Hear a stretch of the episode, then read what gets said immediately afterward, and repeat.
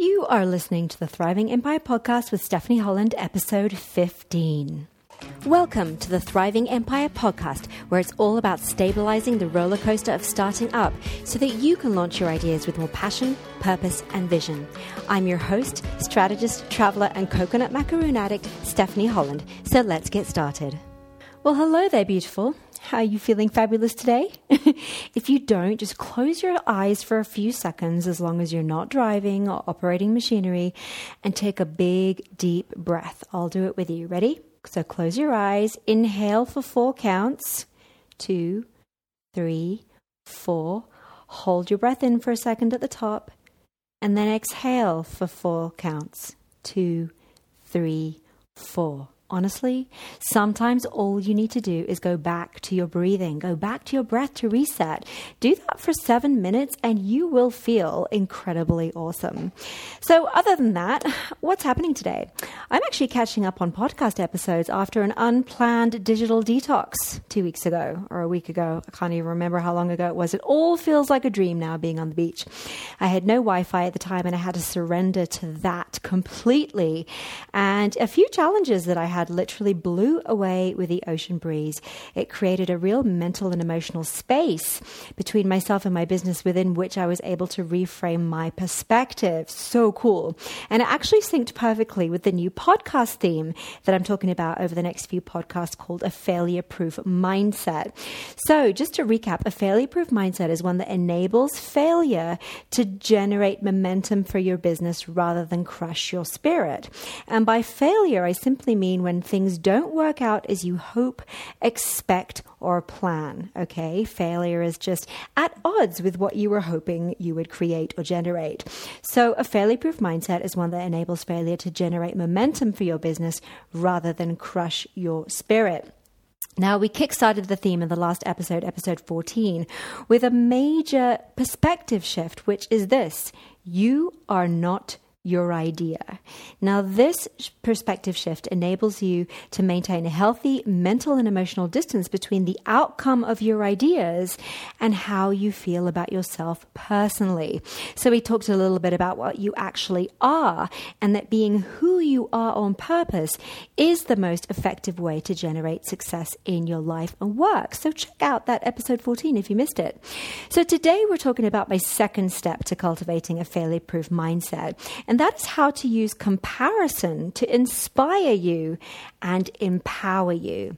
Because, oh my gosh, don't you just sometimes look at some people's social media feeds or hear of their six-figure launches or their overnight success and just think, holy crap, that is so far from my current reality. And then you do this little thing where you kind of, even if it's just on the inside, you shrink a little, you feel belittled, and you have this voice in your head that says, I could never do that.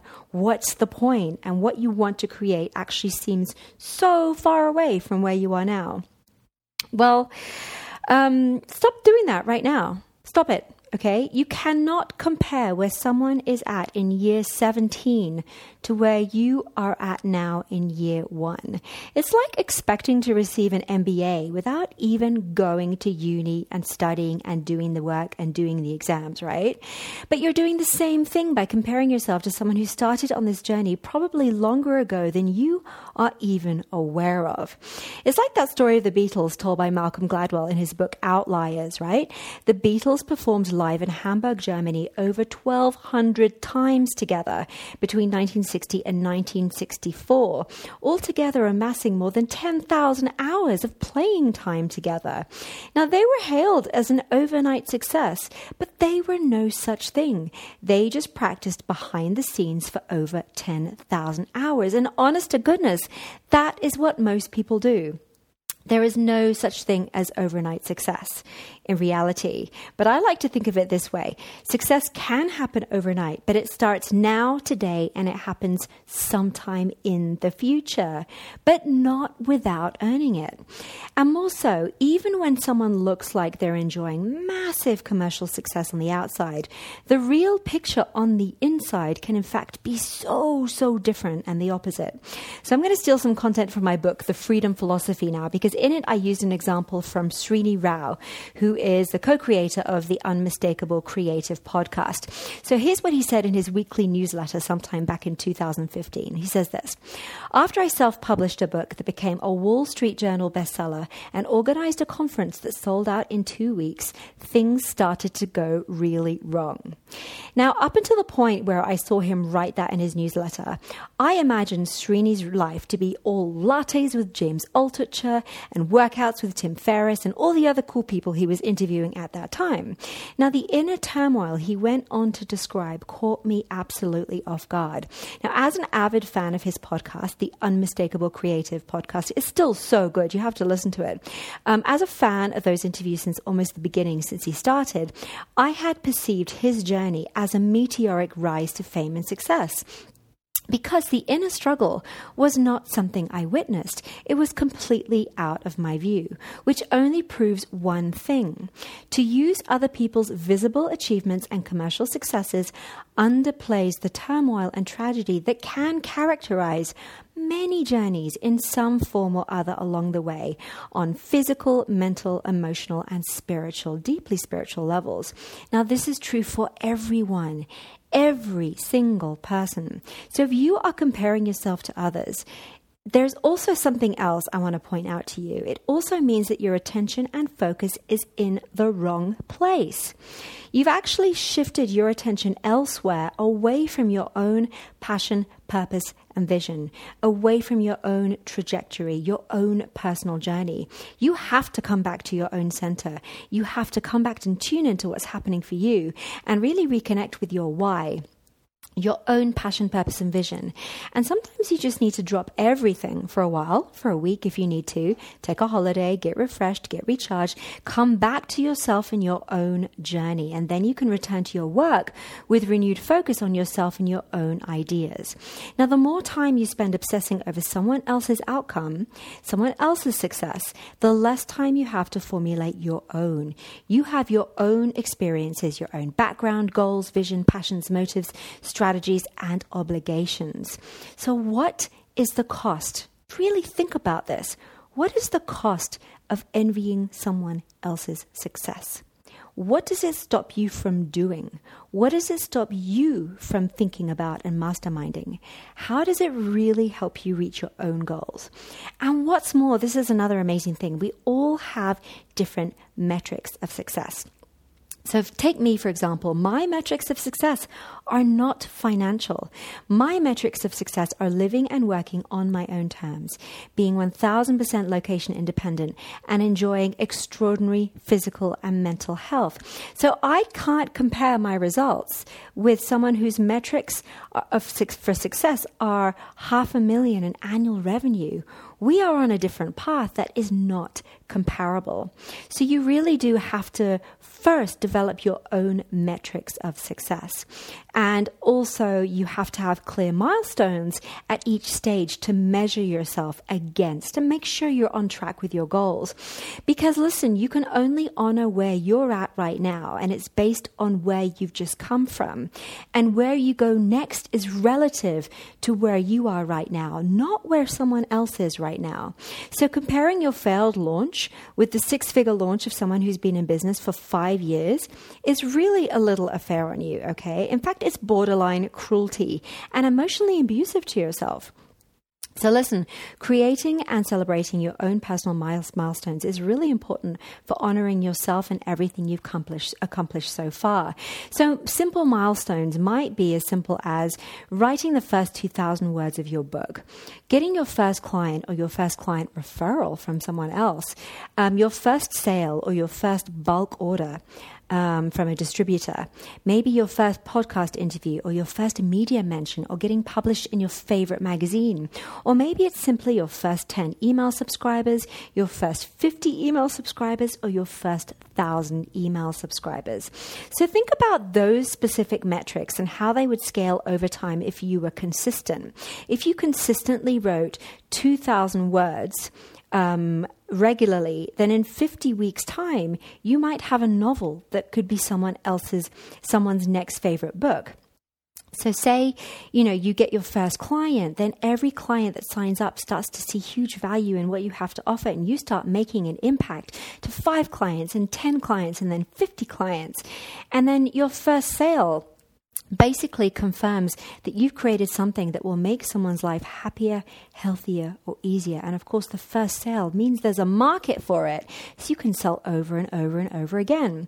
And then, of course, your first podcast interview, when you're interviewed on someone else's podcast, or when you're mentioned by someone else who has a huge following, that means people love what they're doing, love what you're doing, sorry, and want to help you spread your message. And then, of course, the more subscribers you get, the first ten, the first fifty, the first one thousand, every person who signs up for your list empathizes deeply with what you're saying and wants to hear from you regularly. Think about those metrics, how they scale over time, and what it means for both the impact you're creating and the kind of profit and business that you want to build. Because every positive micro result is a sign that you're heading in the right direction. So you have to be very conscious of celebrating every single one of them. Now, every unplanned result that you didn't want, that you didn't hope or expect for, which you might perceive as failure, is simply just a sign that you might need to tweak or modify your approach, your strategy, your tactics. That's all. Remember what we talked about in episode fourteen, failure is just feedback. It's information, it's knowledge, and in that sense, it's power to help you keep working towards the results that you do want. Okay, so also, while I'm not recommending that you compare yourself to others, in fact, I recommend you stop comparing yourself to others, I do, however, recommend that you take a good look at those you admire and listen out for their success secrets that they share. And often, and I think what, this is what's so fascinating about really successful people, their success secrets have surprisingly nothing to do with actual business strategies and tactics. They are usually actions and strategies that successful people do and use consistently to get their incredible results. But they're not often business related. So you need to find out what those people are doing, read their blog posts, read their newsletters, watch their video clips, and listen to them being interviewed about their journey, about their trajectory and their ebbs and flows of life and work and business as, you know, from when they started to where they are now. You know, and listen out to what do they credit their personal success and business results. So here's the thing, Russell Brand. If you don't know him, oh my gosh, he's so funny and he's so brilliantly smart. He's a cheeky British social hellraiser, and he credits his ability to succeed despite drug addiction in his former years um, and really difficult early years to transcendental meditation. Tony Robbins, who's, you must have heard of him, a personal development guru, he credits mastering his beliefs and helping other people master their own as the cornerstone of his success. Marie Forleo, one of my famous online female entrepreneurs, she credits her hustle ethic and nonstop determination to keep showing up to holding on to a deeper sense of spiritual purpose to create the impact that she wants to have in the world. John F. Demartini, another one of my favorite mentors, he's a motivational speaker, and he makes constant reference to reading the works and biographies of the greatest minds that ever lived, including Gandhi and Aristotle. Now, he makes it his mission to absorb the best thinking and strategies of those that came before him. And Brooke Castillo is a life coach that currently earns well over fifteen million a year and credits it all to learning how to manage her mind. So look at the people who arouse jealousy or envy in you, or those who you admire and those you compare yourself against, and discover their real story, their genuine challenges, and understand what they had to overcome to get to where they are. People who have found true success aligned with their own metrics are always happy to share the truth of how they got there and the hurdles they had to jump over along the way. And then what you can do is try some of their non-business strategies to see how it helps you in the direction and pursuit of your own goals. So here are the four steps in summary to avoiding comparisonitis, right? And instead of using the success of others, um, sorry, and instead use the success of others to inspire and empower you. So one, remember that the outer success of others doesn't tell the whole story. Two, focus inwards on your own personal passion, purpose, and vision to develop men, uh, momentum on your own time frame. Three, define your own metrics of success and the milestones that honor where you're at right now. And four, use the success secrets of others to inspire and empower your own trajectory. So if you'd like help with that, you can crack open worksheet three point two in the podcast study pack. What? You don't have the podcast study pack? Oh my gosh. Okay. So you can grab the podcast pack by heading over to the show notes at stephanieholland.co forward slash 15 one five and using the code podcast, P O D C A S T, at the checkout for fifty percent off. When you purchase the podcast study pack, you're going to get a digital copy of the book, The Freedom Philosophy. You'll get the workbook that has a worksheet for every podcast episode, the audiobook so you can listen on the go, and a ton of other resources, templates, and video lessons that I don't share anywhere else. So in summary, I'll actually let Theodore Roosevelt summarize. He said this: comparison is the thief of joy. So stop doing that. Use the success of others to inspire and uplift you. Have a beautiful week. Bye.